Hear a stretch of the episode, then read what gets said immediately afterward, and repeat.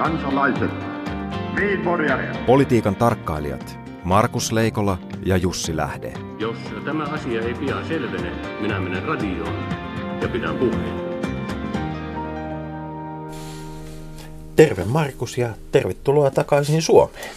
Kiitoksia Jussi ja hyvää ylösnousemuksen jälkeistä elämää. Mikä niin. mielenkiintoista on, niin tuolla Puolassa, jossa itse vietin pääsiäisen, niin siellä esimerkiksi pitkä perjantai on ihan tavallinen arkipäivä. Kaupat ovat auki ja muuta normaalisti, niin ilman mitään erityisiä säännöstelytarpeita. Sen sijaan kylläkin sitten kansallistunteen säännöstelyssä niin tota, ollaan ihan yhtä lailla anteliaita. Siellä oli nimittäin vietettiin, vietettiin Smolenskin katastrofin vuosipäivää. Smolenskin katastrofin? Kyllä. Saanko eli... nyt tiedustella, että miten tämä, täm, tähän termiin on päädytty? Termiin on päädytty sillä lailla, että siis yhdeksän vuotta sitten niin vai paljonko siitä nyt on aikaa, niin Puolan valtiojohdon lentokone tuota, törmäsi maahan hieman Smolenskin lentokenttä mennessä juhlimaan Katynin ää, tapahtumia, jotka taas olivat siis, pitivät sisällään sen, että sodan alkuvaiheessa 39-40 puolalaisia upseereita kuljetettiin Venäjälle tota, Venäjän puolelle ja ammuttiin joukoiden tarkoituksena tuhota oikeastaan koko maan eliitti, eikä vain upseereja, vaan oikeastaan potilaisittain kaikkea, joilla oli silmälasit suurin piirtein. Ja, ja, ja tuota, salaliittoteoriat elävät edelleenkin tästä, Joo, tästä tämä, tapahtumasta tämä hyvin poliittisesti vilkka. mielenkiintoinen tämä termi. Tämä. Nimenomaan se, se, on, se on oikein konferenssi tämä vuosi, vuosipäivän johdosta, jossa tietysti ylläpidetään, hmm. ylläpidetään venäläisvastaista kansallistunnetta. Hmm. Niin, no Suomessa on keskusteltu tai tiedusteltu asioita. Tiedusteltu, että sopisiko tiedustella. Niin, siis Suomi on joutunut vähän, vähän hankalaan välikäteen, kun käytännössä kaikki vakoilutoimintahan on kansainvälistä ja perustuu keskeiseltä osalta näiden kansallisten tietojen vaihtamiseen. Ja me ollaan muuten aika lailla NATO-yhteensopivaksi päästy tässä näin, mutta meillä on joitakin semmoisia tiedonhankintakeinoja, joita käyttämällä saadaan kyllä informaatiota Suomeen muualta, mutta ei Suomesta muualle. Ja, ja tota, se on tässä enemmän kuin, onks, enemmän kuin oikeastaan meidän ihan oma turvallisuus, niin tässä on kyseessä pikemminkin se, että päästäisiin tämmöiseen EU-NATO-standardiin. Onko tässä kyse siitä, niin kuin, että, että kun että pitää olla niitä niin kuin jääkiekkokorteista tuttuja vaihtareita, että, että me annamme informaatiota teille ja sitten te annatte informaatiota meille. Sekä siitä, että vähän enemmästäkin, eli toisin sanoen, että jos jostakin ilmiöstä tai henkilön kulkureiteistä tai muusta tämmöisestä kootaan ikään kuin palapeliä, palapeliä jossakin Europolin päämajassa tai muualla vastaavassa. Kauhean kiusallista, jos siellä on yksi valkoinen läikkä kartalla. Niin, eli nyt kun Suomen poliitikot on koko ajan niin kuin kertoneet, että ta- tämä laki tarvitaan suomalaisten turvaksi, niin itse asiassa Välillisesti, toki Välillisesti niinkin. toki niinkin, mutta että tämä kansainvälinen ulottuvuus on, on on yhtä lailla tärkeä. Kyllä, kyllä se on kaikkein ensisijaisin siinä.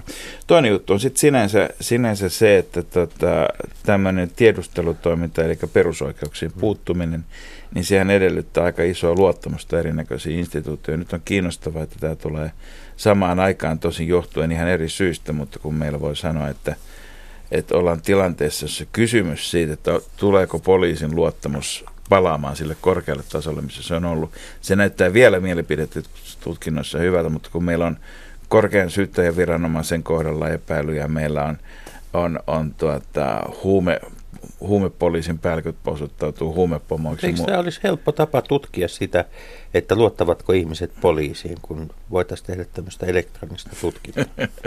Kieltämättä, mutta se mikä tässä on kiinnostavaa on se, että armeija on onnistunut, onnistunut ylläpitämään kyllä oman luottamuksensa ja PR se hyvin ja ymmärtää myöskin hyvin keskeisesti sen, että että se perusta tämmöisen hyväksyttävyydelle on siellä luottamuksessa kuitenkin, joka rakentuu miljoonista päivittäisistä teoista. Niin ja maailmassa, jossa kaikki vaikuttaa kaikkeen, niin on ihan mahdollista, että näillä Pariisin, Pariisin eilisellä iskulla on myös oma vaikutuksensa tähän.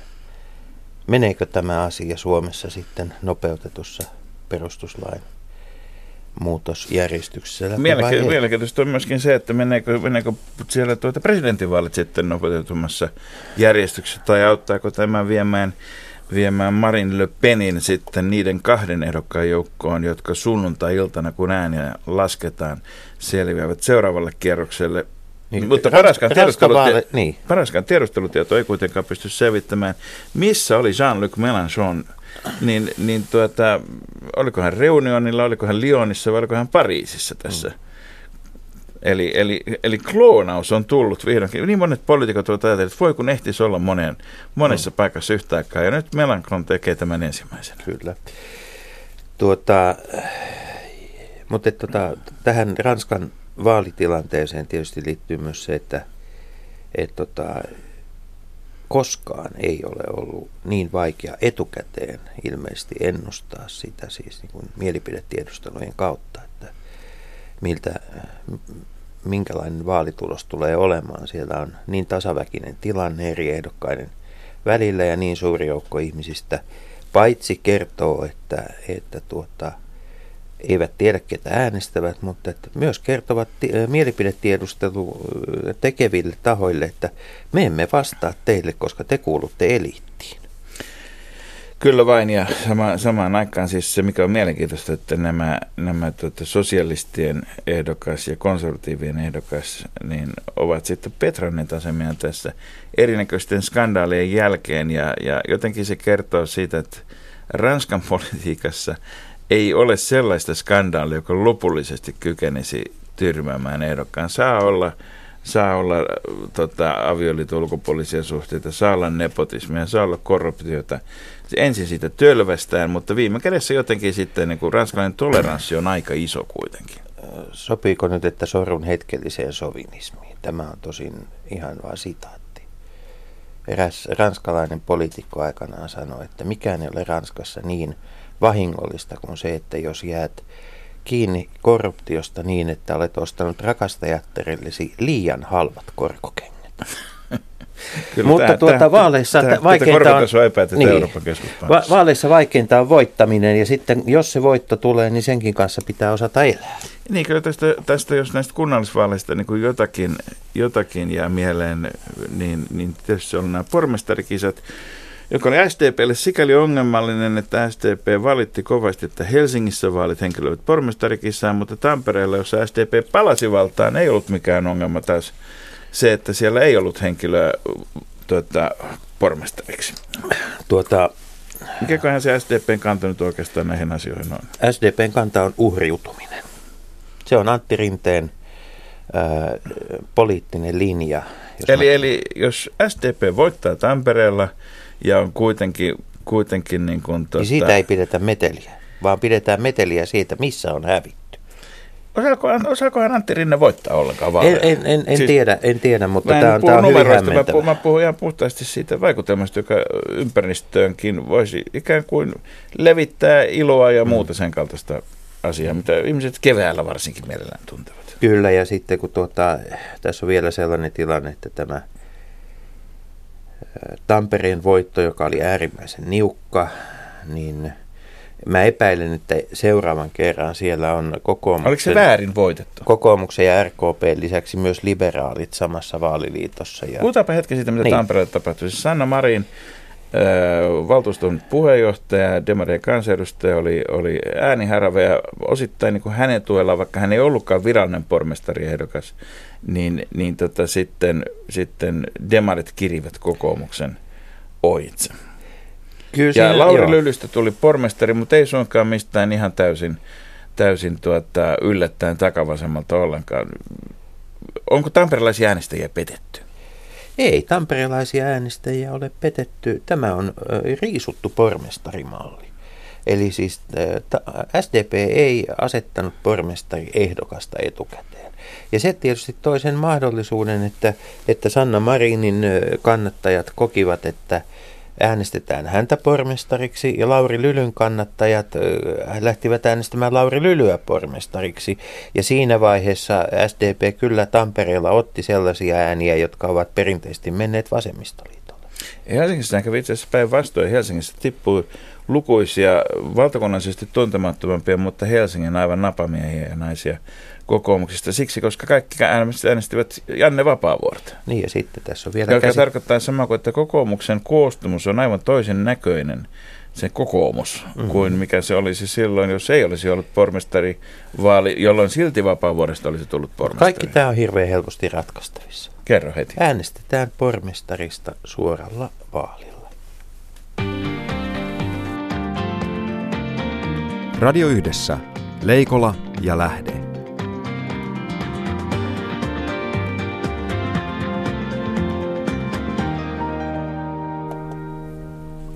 Ja hyvät kuulijat, seuraavaksi menemme sinne, minne harvemmin mennään, vaikka matkaa Helsingistä on sama verran kuin Rovaniemelle. Eli, eli menemme Minskiin, menemme valko ja teemme sen kuulokuvien siivin, kuten radiossa on tapana. Ja siinä meitä ö, ovat avustamassa loistavat pilotit, ulkopolitiikan, ulkopoliittisen instituutin tutkija Veera Laine. Tervetuloa. Kiitos.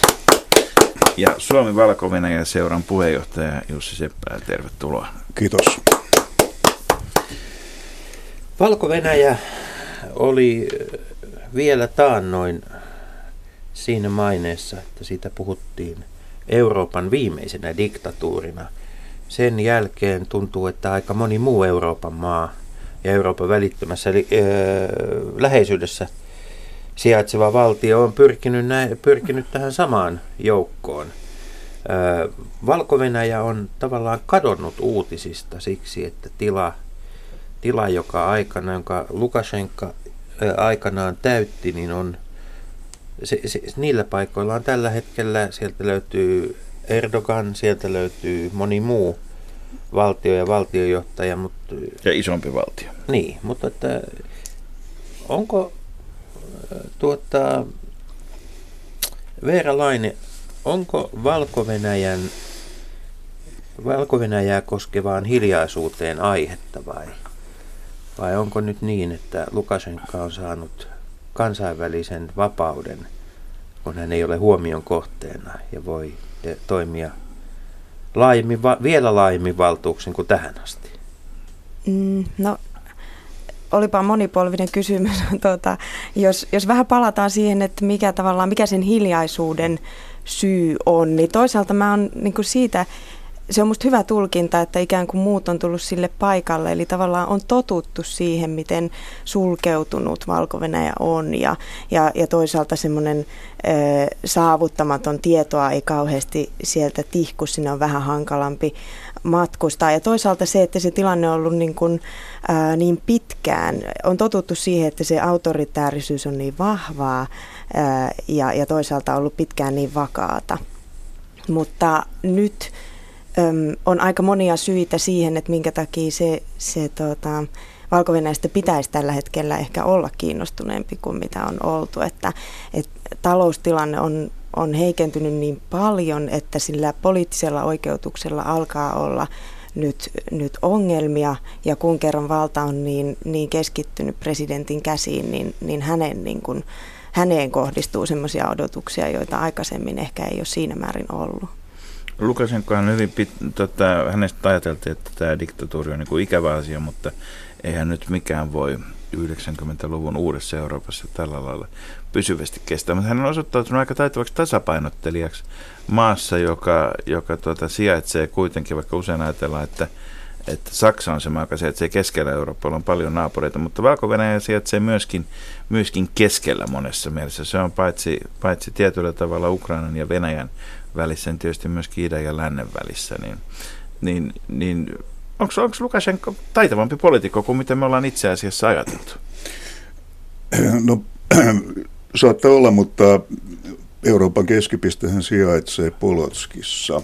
Et tietysti liettualaiset voi olla eri mieltä, mutta et näitä keskipisteitä on useampia. Mietin tuota hiljaisuutta, että kannattaa toisaalta ottaa huomioon se, että mitä mediassa puhutaan ja toisaalta se, että mitä muutoin tehdään valko tunnettuisuuden lisäämiseksi, että Helsingissähän avattiin valko lähetystä 2014 ja sitä ennen jo tehtiin, tehtiin sillä tasolla yhteistyötä suomalaisten kanssa ja sitten Suomi valko seura on perustettu 2002, että olemme pikkuhiljaa omalla tavallamme tuoneet valko esille. Muun muassa matkamessuilla olemme muistaakseni kuusi kertaa olleet esillä. Että kyllä siellä aina meidän pienellä standilla on ollut kyselijöitä muistakin asioista kuin matkailuun liittyen. Et mun mielestä mä löysin, katselin jotain lehtileikkeitä, niin löysin tämmöisen hauskan uutisen Ilkka-lehdessä 6.4.2011, että silloin ei vielä ollut niin sanottu hiljaisuuden aika. Otsikko kuuluu valko johdon viisumikielto ei estä Lapuan yritysseminaaria. Arvoaltainen yritysvaltuuskunta saapuu tänään valko Lapualle. Tuollahan oli se aika, jolloin oli tämä viisumikielto voimassa siis valkovenäläisille tietyille, ja se on sitten poistunut. Mutta tämä niin kuvaa tiettyä vaihetta tässä, jos nyt rajoitutaan ihan vain Suomen valko yhteistyöhön. Et huolimatta siitä, mikä on ollut tilanne, niin se yhteistyö on siellä niin kuin taustalla koko ajan kehittynyt. Puhutaan, puhutaan vielä perus, perusasioista sen verran, että, että, että mikä, mikä on valko-venäläinen identiteetti, kun sehän, se on tota, siis siellä on venäjän kielen asema on vahvistettu tässä näin siellä, ja va- valko-venäjän kieltä alun perinkin puhunut vähemmistö, ja tietysti toisen maailmansodan jälkeen on ollut paljon väestösiirtoja siirtoja, ja tuota, Valko-Venäjästäkin – tota, ja maansiirtoinen lisäksi, kun valko liitettiin koko Itä-Puola. Ja, ja tota, mutta sieltä poistettiin suurin osa puolalaisista varmuuden vuoksi. Sitten siirrettiin niin kuin niin monelle muullekin Neuvostoliiton läntiselle raja-alueelle, jotka tulivat maanvaihdon seurauksena, niin siirrettiin sitten venäläisväestöä. Mutta mutta tota, miten, miten valko itse kokevat? Mikä, mikä tekee valko-venäläisistä valko-venäläisiä? No, tämä onkin tosi kiinnostava kysymys tämä valko näin niin kuin kansallisen identiteetin näkökulmasta, koska se on niin, se on niin moniselitteinen se tilanne ja, ja niin kompleksinen, että, että jotenkin Yritetään purkaa jostain päästä. Yritetään purkaa jostain päästä. Mä luulen, että, että se mikä siinä on, niin kuin mikä voidaan niin kuin sanoa, että semmoista yh, kaikkia yhdistävää, kaikkia valkovenäläisiä yhdistävää ideaa, niin semmoista ei vaan ole.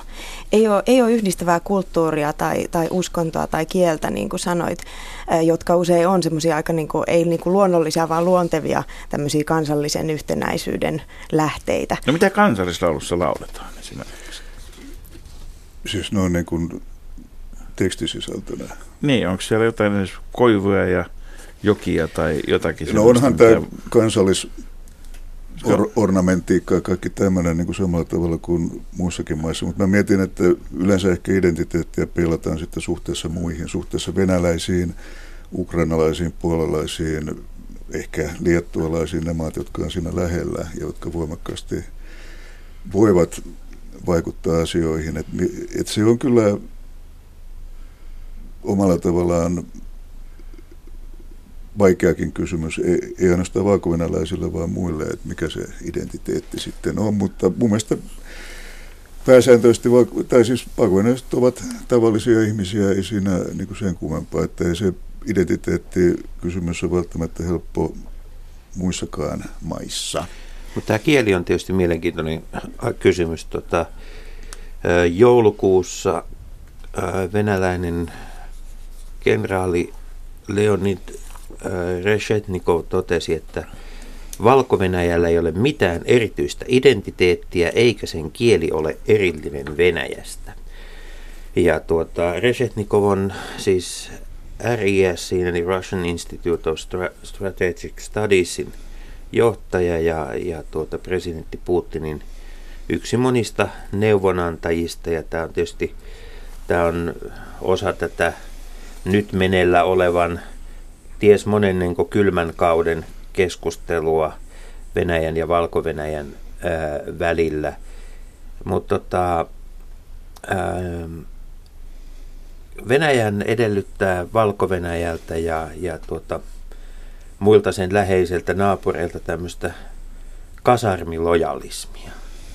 Eli, eli tuota, ja nyt, nyt tässä on niin kuin melkoisia, melkoisia tilanteita nähty, että kun Venäjän halu saada aikaan oma sotilastukikohta ei sovi Valko-Venäjän johdolle tai, tai nimenomaan Lukashenkalle. Ja Lukashenka on oikeastaan voidaan käyttää sanaa torpedoin, torpedoinut tämän Euroopan, Eura, Euraasian unionin yhteisen tullisopimuksen ihan vaan jäämällä pois tilaisuudesta, jossa tätä piti, tämä, nämä asiakirjat piti allekirjoittaa. Että siinä on nyt niin kuin,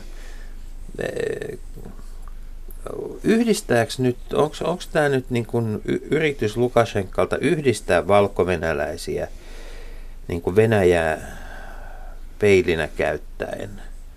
Onko tämä Veeralainen, onko tämä tämän hetken strategia?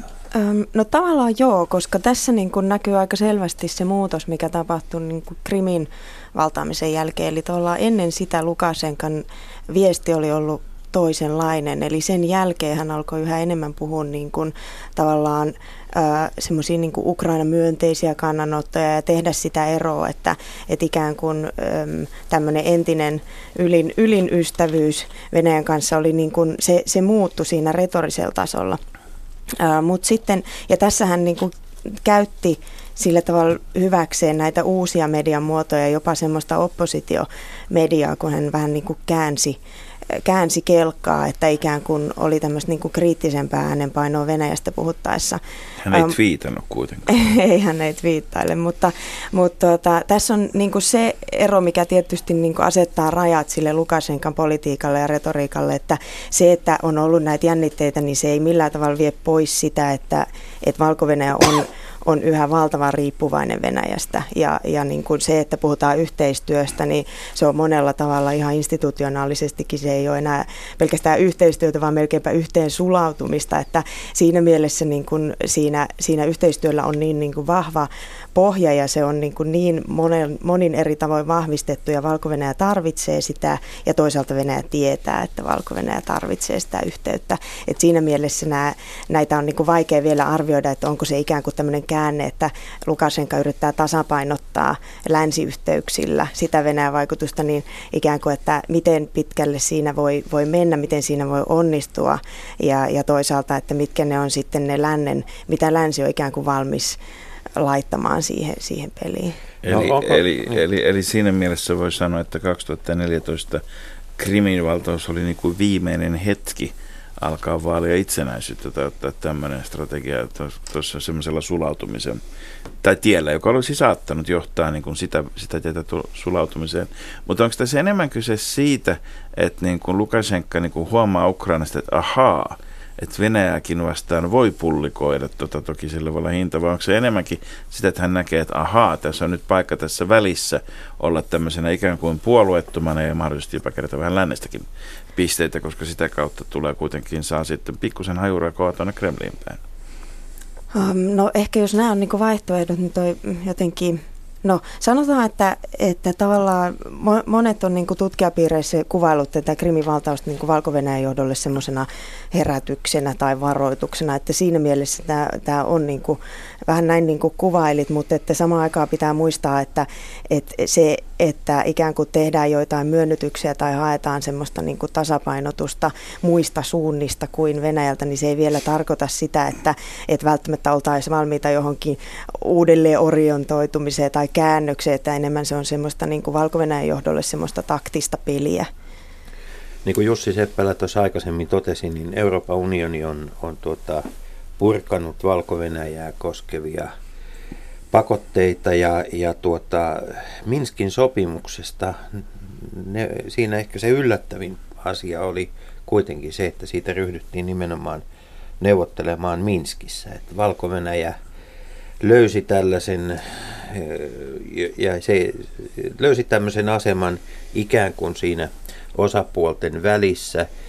Sitä tosin kyllä kritisoitiin yllättävän, yllättävänkin, yllättäviltäkin tahoilta, että Minsk ei välttämättä ole pitkäjänteisesti se paras paikka lähteä prosessia nimeämään, nimeämään, eikä se nyt ole kauhean kaksisti edennytkään.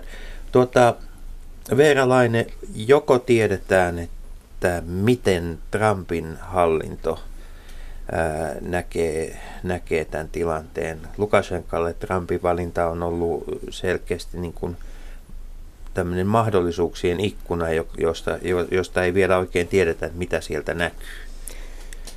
Joo, mä sanoisin, että ei, ei, vielä, ei vielä tiedetä, mitä näkyy, mutta se, se mitä paljon on, on tota, arvioitu, on ehkä se, että, että voi olla, että, että Trump ei, ei ole ihan kauhean kiinnostunut näistä ikään kuin pienistä, pienistä valtioista. Itä-Euroopassa oli tilanne mikä hyvänsä, mutta että tämä on myös sellainen kysymys, mikä jää, jää nähtäväksi.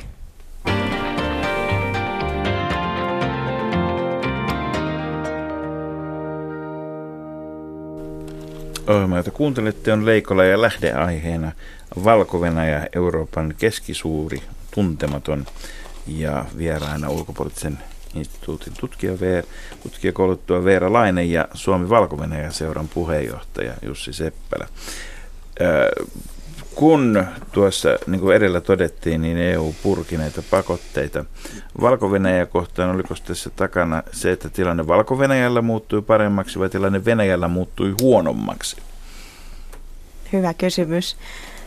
Tuota, ne EU-suhteet valko ja EU välillä on pitkään olleet aika, aika vaikeat, mutta siinä taustalla kyllä nähtiin niin semmoisia, että valko oli vapauttanut poliittisia vankeja ennen tätä päätöstä ja näin, että ehkä siinä on niin kuin, molemminpuolisia intressejä. Jussi Seppälä, miten luonnette sitten tänä päivänä valko kansalaisoikeus, perus, perusoikeus tilannetta ja kansalaisyhteiskuntaa? No itse kävin valko ensimmäistä kertaa vuonna 2001 ja on sit, siitä lähtien vuosittain useamman kerran käynyt. Me ollaan valko kautta toteutettu ryhmämatkoja paljonkin ja mä oon niissä toiminut matkajohtajana ja olemme vierailleet hyvin eri, eri paikoissa. Että me ollaan niin kuin vapaasti päästy kyllä tehtaisiin ja suolakaivokseen 500 metriä maan alle ja näin päin pois. Että jos nyt ajatellaan tästä näkökulmasta, että ollaan eri paikoissa käyty kaikissa suurimmissa kaupungeissa ja pienissäkin ja nähty monenlaista, tavattu monenlaisia ihmisiä, niin et en, en mä tiedä, onko tämän 15 vuoden aikana mikä muutos on ollut. Ainahan asiat muuttuu. Et, et kyllä siinä mun mielestä semmoista, että jos palataan vielä tuohon 2014, mä olin johonkin kirjoittanut muistiinpanon, että Ukrainan kriisi on tehnyt valko itsenäisen valtion. Lukashenko on kuitenkin riippuvainen Venäjästä tai valko on riippuvainen Venäjästä. Et, ehkä näissä kysymyksissä aina palataan joihinkin asetelmiin, jotka on siellä taustalla. Et jos sitä ajatellaan ihan tavallisen ihmisen elämää, että kuinka paljon se koskettaa. Et olen kuullut, että, tai siis kun on näitä muun muassa taloudellisia kriisejä, että siellä ihmiset on tottunut siihen. Että siellä on niin tämmöinen ehkä tottumus selviytymiseen, että siellä on myös niin kuin Venäjälläkin Datsola-viljenlään tomaattia ynnä muuta, että siellä täytyy pärjätä. Että siellä on, ja yksi kysymys, mikä on viime aikoina, viime aikoina ollut tapetilla on työttömyys ja miten siihen suhtaudutaan valko virallisesti työttömyys on yksi prosentti, kysyy sitä kysymystä Minskissä tai jossain pienemmässä kaupungissa, mutta sitten kun mä näen siihen asian syvemmälle, niin sieltä sitten tulee esille eri nyansseja, että se on aika monitahoinen, muun muassa väestön liikkuvuuteen liittyvä kysymys. Että kuulin, että Ukraina pakolaisia olisi tuolla Gomelin seudulla jopa 300 000. En tiedä, onko tämä faktaa, mutta et, et tässä mennään niin aika kans, kans, kansalaisten liikkuvuudenkin osalta sellaisissa, ei niin kuin tiedä ihan, että missä, missä sitten mennään.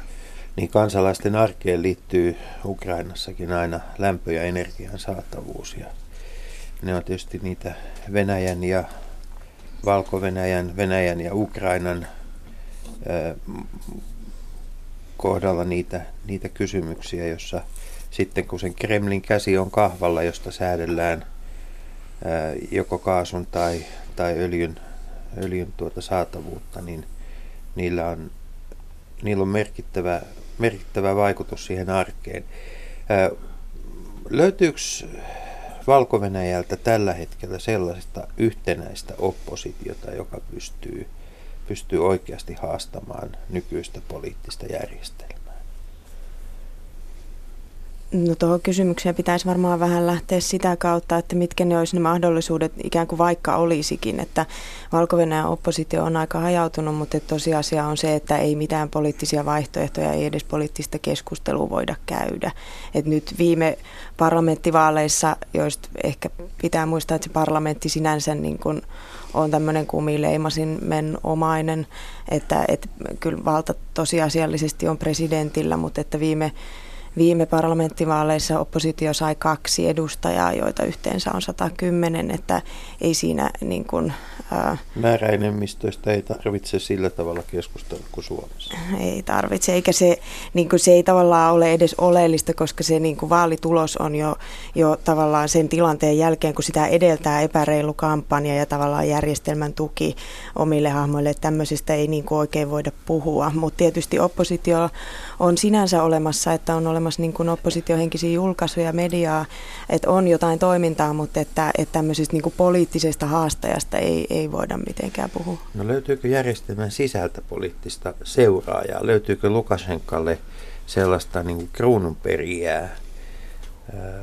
Onko tämmöistä, koska Onko valtapuolueessa erilaisia suuntauksia? niin, niin. No, no, no, nuorikkaista elämäntavoistaan niin niistä ei ole kuitenkaan silloin enää apua, kun tulee, tulee tuota ikä, ikä jossain vaiheessa vastaan. Että hmm. mikä on, no, käydäänkö tällaista keskustelua? No, no ei varsinaisesti, että sinänsä tämä seuraaja-ongelma on samantyyppinen kuin kun esimerkiksi, no Venäjälläkin käydään tätä samaa keskustelua, mutta valko tämä tilanne on niin kuin vielä, vielä ongelmallisempi tai, tai että, että siinä on se, se, tota, se piirre, mikä tulee tämmöisessä vahvasti presidenttivaltaisessa järjestelmässä, niin on, on se, että, että tavallaan kaikki valta ikään kuin henkilöityy häneen hyvässä ja pahassa. Eli silloin, jos sitä seuraajakysymystä ei voida käsitellä julkisuudessa eikä ole käsitelty valko niin tavallaan se kaikki tyytymättömyys, jota nyt esimerkiksi viime aikoina on valko nähty, niin se henkilöityy myös presidenttiin. Ja koska hän on niin kuin ainoa, joka, jolla on valta, niin sitten hänellä on myös se vastuu. Eli siinä mielessä tämä, että presidentin kannatus nyt näyttäisi olevan horjumassa, niin se tietää kyllä epävarmoja aikoja just nimenomaan tästä syystä perinteinen tapa tietysti olisi ollut ainakin, ainakin 30- ja 40-luvulla naapurissa, niin aina löytää sitten sieltä juuri hovista sopivia syypäitä. Mutta tähän ei ole valko menty. Tota, skenaariot valko tulevaisuudesta on, on oikeastaan kahdenlaisia.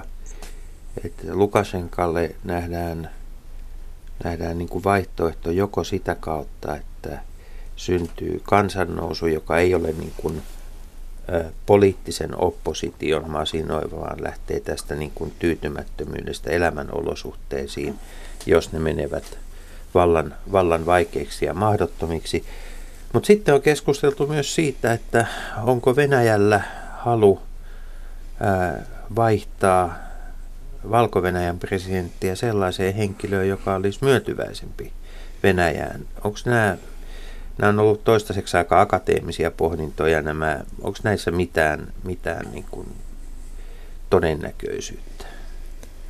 No, mä, Ai, anteeksi. Sano, sano No tota, joo, mä innokkaasti jo halusin palata tähän ensimmäiseen skenaarioon, koska tietyllä tapaa tämä on on jo nähty tämän tyyppistä kehitystä, että, että tavallaan niin kuin se heikentynyt taloustilanne ja tämmöinen niin kuin huoli siitä semmoisesta sosioekonomisesta ää, tilanteesta, joka tuntuu ihan jokaisen elämässä nyt, kun se talous on ollut niin, niin, niin kuin pitkään vaikeassa lamassa, niin, niin se, se sai aikaan jo tämmöisiä protesteja ja protestiaallon oikeastaan nyt helmi-maaliskuussa valko jossa, josta niin kuin Suomessakin kyllä kirjoitettiin paljon ja, ja siinä niin kuin, äm, tavallaan hyvin pitkälti nähtiin se, että jopa valko kaltaisessa maassa, jossa ihmiset hyvin tietää, että mitkä ne on ne riskit lähtee osoittamaan mieltään, niin saatiin organisoitua mielenosoituksia, joita, joita oli myös alueellisesti aika laajalle levinneellä skaalalla, että ei pelkästään Minskissä, vaan myös muissa kaupungeissa. Tämä on niin kuin sinänsä aika, aika huomattavaa ja se, mikä siinä sitten –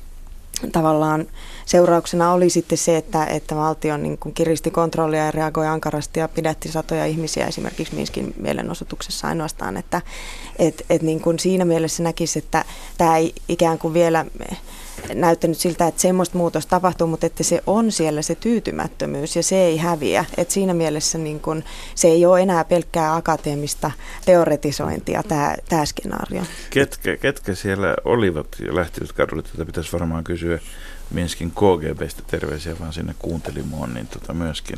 Siellä nyt todellakin tämä valtiollinen turvallisuuspalvelu on tällä samalla perinteikkäällä nimellä kuin aikoinaan oli yleisliittolais. Mutta mut, mut tiedetäänkö, että, että, että, että mitkä porukat siellä uskalsivat sitten, sitten ensimmäisenä lähteä liikkeelle ja kuinka organisoitu? No, no siinä on, tai mä oon nähnyt siellä pari, pari mielenosoitusta, että siellä oli, joskus oli presidentinvaalien, oliko se nyt jälkeen, että siinä ei silloin ollut mitään niin kuin, siellä oli joku liikennepoliisi ohjaamassa – mielenosoituskulku. Että, että siellä on, niin per, on ihan, voisi sanoa, että niin Suomessakin on mahdollisuus osoittaa mieltään ja yleensä mielenosoitukselle osoitetaan jokin paikka, että se pitäisi tapahtua tuolla. Ja sitten tässä, mitä nyt oli viimeksi, niin siinä se ei ehkä sitten tapahtunut siellä, missä sen olisi pitänyt tapahtua.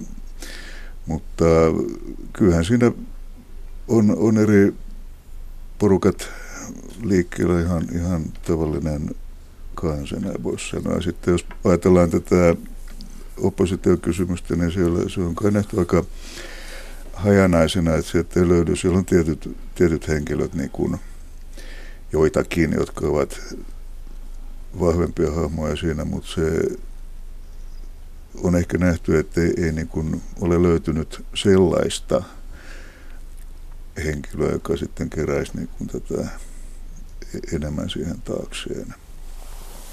Mä haluaisin vähän vielä palata tähän niin kuin nyt näihin uusimpiin mielenosoitusaaltoihin, koska se, että et, et tietysti siinä et, no joo, tämä tausta oli niinku tämä heikentynyt taloustilanne, mutta, mutta että se niinku semmoinen laukaiseva tekijä tässä oli semmoinen, mikä meilläkin on tästä kirjoitettu, semmoinen niin sanottu parasiittilaki, jossa suunniteltiin niinku ihan rahallista sakkoa ihmisille, jotka ei ole tiettyä määrää vuodessa tehnyt töitä, kuitenkaan rekisteröitymättä no se on niin työttömiksi. noin kuukausipalkan Niin, nimenomaan. Negatiiv- negatiivinen kansalaispalkka. Hetkinen, tätähän kutsutaan niin kannust, niin.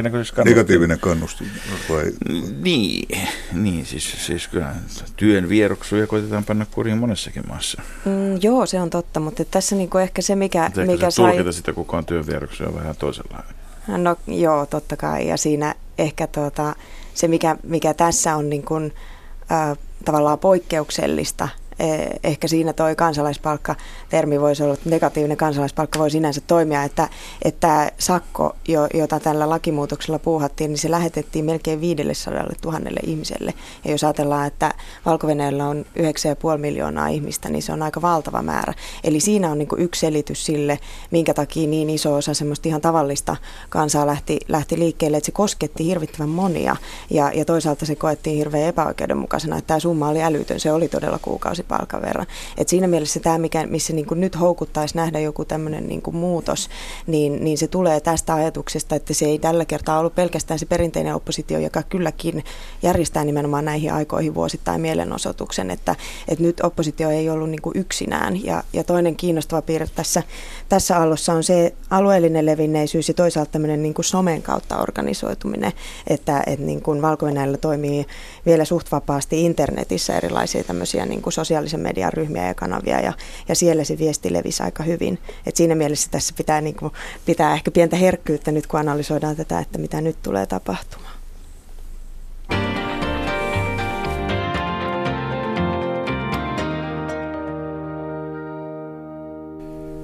Kuten ihmiskunnan historiassa niin usein, niin ideaalitilanne aina silloin tällöin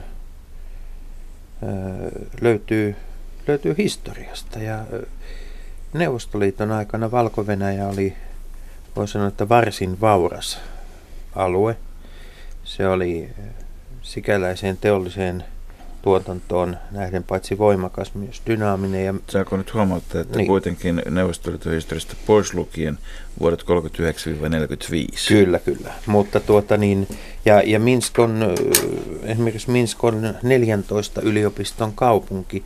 Kuinka paljon Jussi Seppälä Valko-Venäjällä haikaillaan menneeseen? Kuinka, kuinka moni siellä toivoo Neuvostoliiton paluuta? No, en mä ole itse kuullut, kuullut tämmöistä. Että ainahan voidaan ajatella, että joku vanhemman polven maaseudulla elävä ihminen saattaa vieläkin luulla elävän sinne. No joo, leikki, leikkinä, mutta en, en ole kuullut siis semmoista. Ja onko sitä sitten Venäjälläkään? Entä tämä valti, valtioyhteyden palauttaminen, onko sillä no en, kuinka laaja kannatusta? En mä nyt näe, että sillä on, että toisaalta kun menee valko esimerkiksi nykyään hän voi lentokentän kautta lentää Helsingistä suoraan Minskiin ja voi olla siellä viisi päivää ilman viisumia, niin siinä kuitenkin täytetään tämmöinen maahantulolomake, joka on sama kuin Venäjälle mentäessä. Että siellä lukee Belarus ja Russia ihan näin, että siitä voisi niin ajatella, että, ja onhan nämä raha, rahaliitot ja aiemmin mainittu tämä talous, mutta kun ei niistä nyt ole silleen tullut mitään, että voisi niin kuin havaita. Että en, en mä itse ole niin nähnyt ihan tämmöisen niin kuin puheena vain, suunnitelmana vain, että ei, ei ole niin semmoista käytännön havaintoa. Mutta eikö voi myös kysyä, kysyä tuota sekä, itse asiassa sekä Verhonen että Laineelta että Jussi Seppälä, että eikö voi kysyä, että onko Venäjän politiikka ollut johdonmukainen? Eikö se ollut vähän semmoinen, että välillä halutaan tiukempi ote ja sitten huomataan taas, sitten tuli joku ekonomisti ja sanoi, että se maksaa ihan hirvittävästi, jos meidän pitää tukea ja subventoida valko kun toi nyt aika hyvin on, on kuitenkin niin kuin meidän näkökulmastamme linjoilla, Venäjän linjoilla ilmankin, että sinne pitää syytää rahaa ja sitten taas otetaan pikkusen etäisyyttä. Niin tota, onko Kremlissä jonkinnäköinen niin kuin valko mappi vai onko se, vai onko se puhdas irtolehtipainos? Mä luulen, että tuohon niin kuin semmoista tilannetta ei tuu, että valko olisi ikään kuin raiteillaan ilman, että Venäjä niin kuin taloudellisesti avustaisi, että, että ne on aika hurjia ne määrät, että Venäjän, Venäjän epäsuorat ja suorat taloudelliset tuet voi olla niin kuin 20 prosenttia valko bruttokansantuotteesta ja ajoittain se on ollut enemmänkin. Että tavallaan niin kuin siinä mielessä se on aika, aika tota, se on aika paljon, mutta sitten... Mutta niitä rahoja tarvitaan nyt Krimille, niitä totta. tarvitaan Venäjän armeijaan, niitä tarvitaan Siis ei sielläkään loputonta budjettivarallisuutta ole. Ei ole, ja siitähän tavallaan nämä, nämä monet jännitteet tänä päivän johtuukin, koska tavallaan Venäjä on, on leikannut niitä tukia ja siitä aiheutuu valko heti ongelmia. Mutta jos palataan siihen, että minkälaista se niin poliittinen taso on, niin, niin mä luulen, että siinä se tulkinta on melko lähellä oikeaa, että Venäjän ensisijainen toive on se, että valko pysyy vakaana ja asiat ikään kuin menee kuten ennenkin. Että just sen takia tämä viime vuosien kehitys on, on aika, tota, että siinä on tämmöinen tavallaan katkos menneeseen. Venäjän näkökulmaan vaikuttaa tietysti se, että kun nyt NATO on sijoittanut joukkoja, joukkoja tuota, enemmän ja enemmän tänne Venäjän ja Valko-Venäjän lähialueille, niin se tätä maailmanpolitiikan lautapeliä sen verran sen verran muuttaa, että Venäjän niin kuin sotilaalliset intressit Valko-Venäjän osalta ovat, ovat kasvaneet. onko tässä nyt kyse siitä, että, että, tuota, että Lukashenka ja Putin tuijottelevat silmiin toisiaan ja sitten kun jompikumpi vihdoinkin räpyttää, niin sitten tehdään se diili? Vai, vai tuota, vai onko, onko Lukashenkalla jokin, jokin niin kuin, onko hänellä aito halu ikään kuin päästä Euroopan unionin ja lännen kanssa jonkinlaiseen toisenlaiseen taloudelliseen yhteistyöhön? No kukaan nyt ei tietysti tiedä, tiedä tiedä tarkkaan, mikä on kenenkin aito halu, mutta että, että epäilen vahvasti, että tässä olisi kyse semmoisesta niin varsinaisesta politiikan uudelleen järjestämisestä lännen suuntaan, koska, koska tavallaan se ei vaan niin kuin näytä, näytä realistisesta, juur, realistiselta juuri sen takia, että se Venäjän riippuvuus on niin vahva. Että, että tavallaan tämmöinen silmien räpyttelypeli, niin se toimii, toimii ikään kuin silloin, kun molemmat on, istuu saman korkusilla tuoleilla tai näin, että siitä tässä ei ole kyllä nyt kyse. Siinähän on, on, on tuota, semmoinen asia kyllä tapahtunut, että Valko-Venäjän, samoin kuin Ukrainankin talous on siinä mielessä tiiviimmin integroitunut länteen kuin aikaisemmin, että puol- esimerkiksi pelkästään Puolassa lasketaan, että siellä on miljoona tota, pitkälti laitonta, mutta kuitenkin ukrainalaista ja valko-venäläistä siirtotyöläistä siis tekemässä kaikkea niitä hanttihommia. Tekemässä joita... niitä töitä, joita puolalaiset siirtotyöläiset, jotka ovat Skotlannissa ja muualla Euroopassa, eivät. Niin, se valkovenäläinen putkimies. Kyllä. Hoitaa asiat, koska puolalainen putkimies on Britanniassa. Mm. Jonkun pitää, pitää röörit puhtaina, mutta tätä kautta on tosiasiallisesti siis työvoiman liikkumisen kautta taloudellista integraatiota tapahtuu ja varmasti valko kaltaiselle köyhälle maalle, niin tota, alkaa olemaan tilanne monessa mielessä samanlainen kuin jollekin Pakistanille tai muulle, että ne siirtotyöläisten kotiin tuomat ja lähettämät rahat ja, ja tavaravirta varmasti merkitsee jo valko kansantaloudelle aika paljon. Mutta siellä on niin kun, jos nyt vielä tähän ihmissuhteistoon palataan, että onhan sellainen niin ihan, se saattaa olla niin suvun keskuudessa, että on, on niin kuin juuret, juuria Venäjällä tai Ukrainassa ja setä on Venäjällä ja täti Ukrainassa ja kaikkea tämmöistä, että se voi olla semmoinen niin kuin ihmisten oma lähiverkosto voi olla sen kaltainen, että siinä ei ole mieltä niin kuin vastakkainasetteluille välttämättä. Että tässä on sitten tämä poliittinen taso on toinen.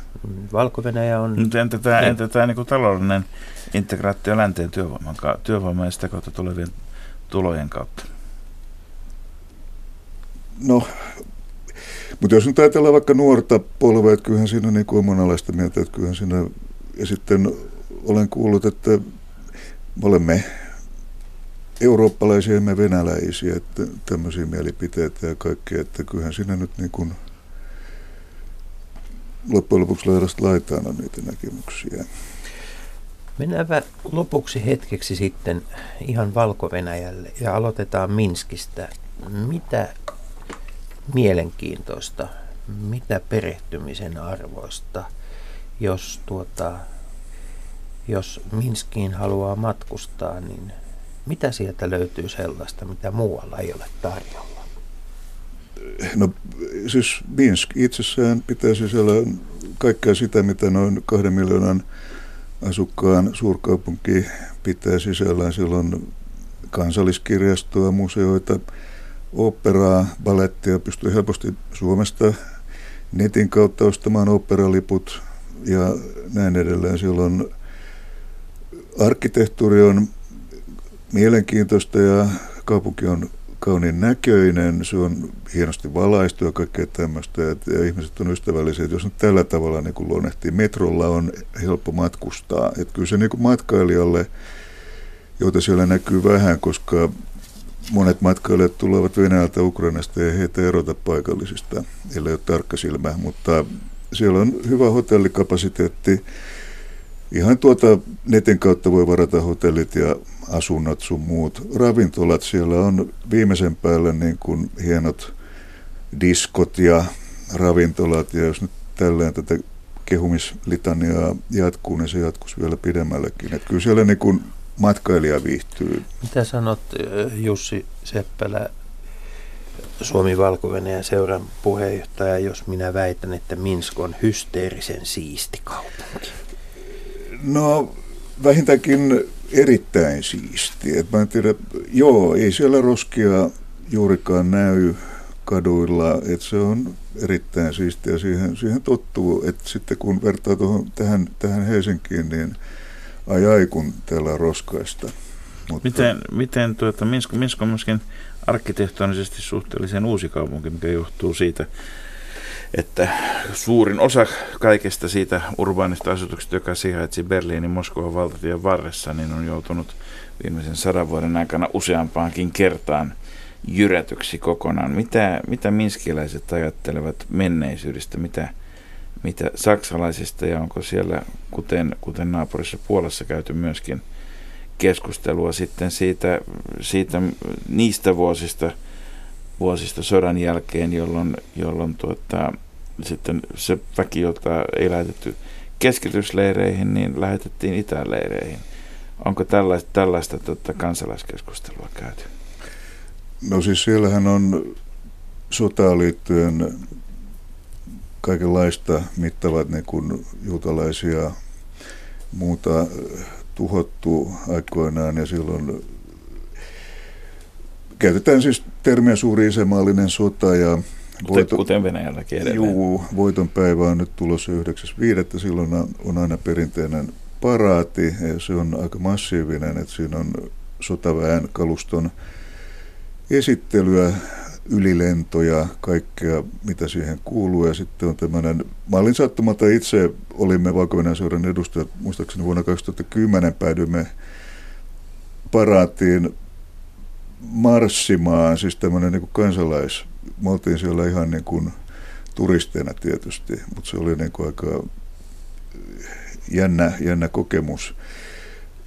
Niin tota, että Suomen valko seurahan on poliittisesti ja muuten sitoutumaton seura, niin, niin tota, me voimme seurana niin kuin kaikenlaista sitten tehdä, mutta kyllä siellä nämä historian jutut on, on niin kuin läsnä.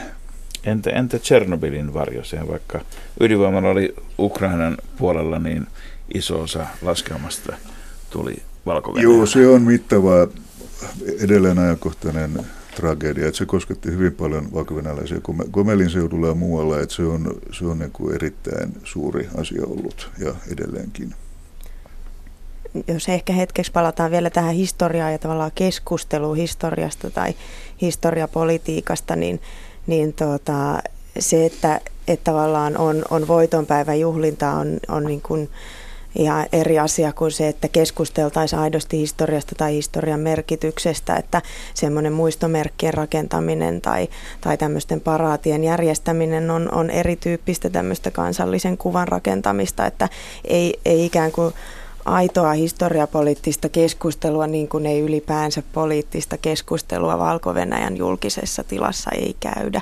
Ja, ja se trauma ja tavallaan semmoinen niin sukujen muisto, mikä liittyy siihen historiaan, niin sitä ei sillä tavalla käsitellä, että, että jos ajatellaan, että valko väestöstä noin neljäsosa menehtyi eri tavoin toisessa maailmansodassa, että siinä on niin kuin semmoinen kansallinen muisto on, on tietyllä tavalla tarpeen, mutta semmoista poliittisesta historiasta käytävää keskustelua ei ole koskaan aloitettu. Joka tarkoittaa samaa kuin, että itse asiassa se on raskaampi uhri kuin mitä, mitä venäläisillä suhteellisesti ottaen tai ukrainalaisilla tai monella muulla, mutta tota, aika näyttää, tuleeko tämä olemaan sitten sellainen, sellainen keskustelu, joka pulpahtaa hallitusti tai hallitsemattomasti. Yleensä historian kuluessa käy kuitenkin niin, että se, jota ei ole aikaisemmin käsitelty, se käsitellään jossakin muodossa tulevaisuudessa. On aika kiittää. Kiitoksia Veera Laine ja kiitoksia Jussi Seppälä. Ja, ja tota, valko on siis maa, joka on todella, tai Minsk, Minsk on lähempänä yhtä lähellä Helsinkiä kuin Rovaniemi. valko pääsee hyvin vaivatta myös itse katsomaan, katsomaan, miltä asiat näyttävät. Me sen sijaan, Jussi, katsomme ensi viikolla sitten Suomen tulevaisuuteen. Puhumme robotisaatiosta. Kyllä, se on näin vapun alla tarpeen, koska robottihan on töissä myös vappuna ja vapun jälkeisenä päivänä. Mutta siihen asti oikein hyvää viikonloppua ympäri Suomen ja internetin kautta koko maapallon.